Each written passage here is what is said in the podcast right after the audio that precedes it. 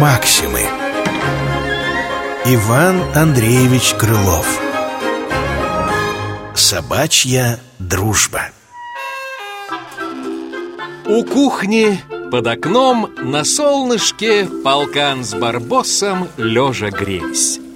Хоть у ворот перед двором пристойнее пстеречем было дом, но как они уж понаелись, и вежливые ж притом ни на кого не лают днем, так рассуждать они пустились вдвоем о всякой всячине, о их собачьей службе, о худе, о добре и, наконец, о дружбе. Что может, говорит полкан, приятней быть, как с другом, сердце к сердцу жить, во всем оказывать взаимную услугу, не спить без друга и не съесть, стоять горой за дружню шерсть. И, наконец, в глаза глядеть друг другу, чтоб только улучить счастливый час, нельзя ли друга чем потешить, позабавить и в дружнем счастье все свое блаженство ставить. Вот если б, например, с тобой у нас такая дружба завелась, скажу я смело, мы б и не видели, как время бы летело. А что же, это дело?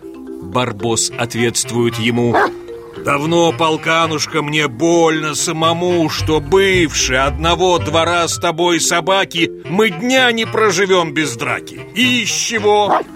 Спасибо господарам, не голодно, не тесно нам При том же, право, стыдно Пес, дружество слывет примером с давних дней А дружбы между псов, как будто меж людей, почти совсем не видно.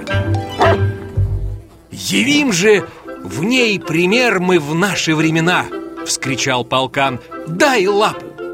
Вот она. И новые друзья Ну обниматься, ну целоваться Не знают с радости к кому и приравняться. Орест мой, мой Пилат. Прочь свары, зависть, злость. Тут повар на беду из кухни кинул кость. Вот новые друзья к ней в запуске несутся Где делся и совет и лад С Пиладом, мой Орест, грызутся Лишь только клочья вверх летят.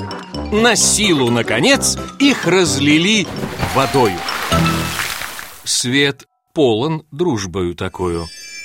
Про нынешних друзей льзя молвить не греша, что в дружбе все они едва ли не одинаки.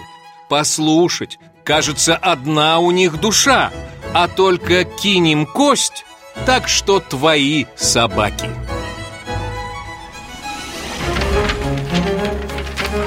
Максимы Иван Андреевич Крылов Собачья дружба. Читал Юрий Новиков.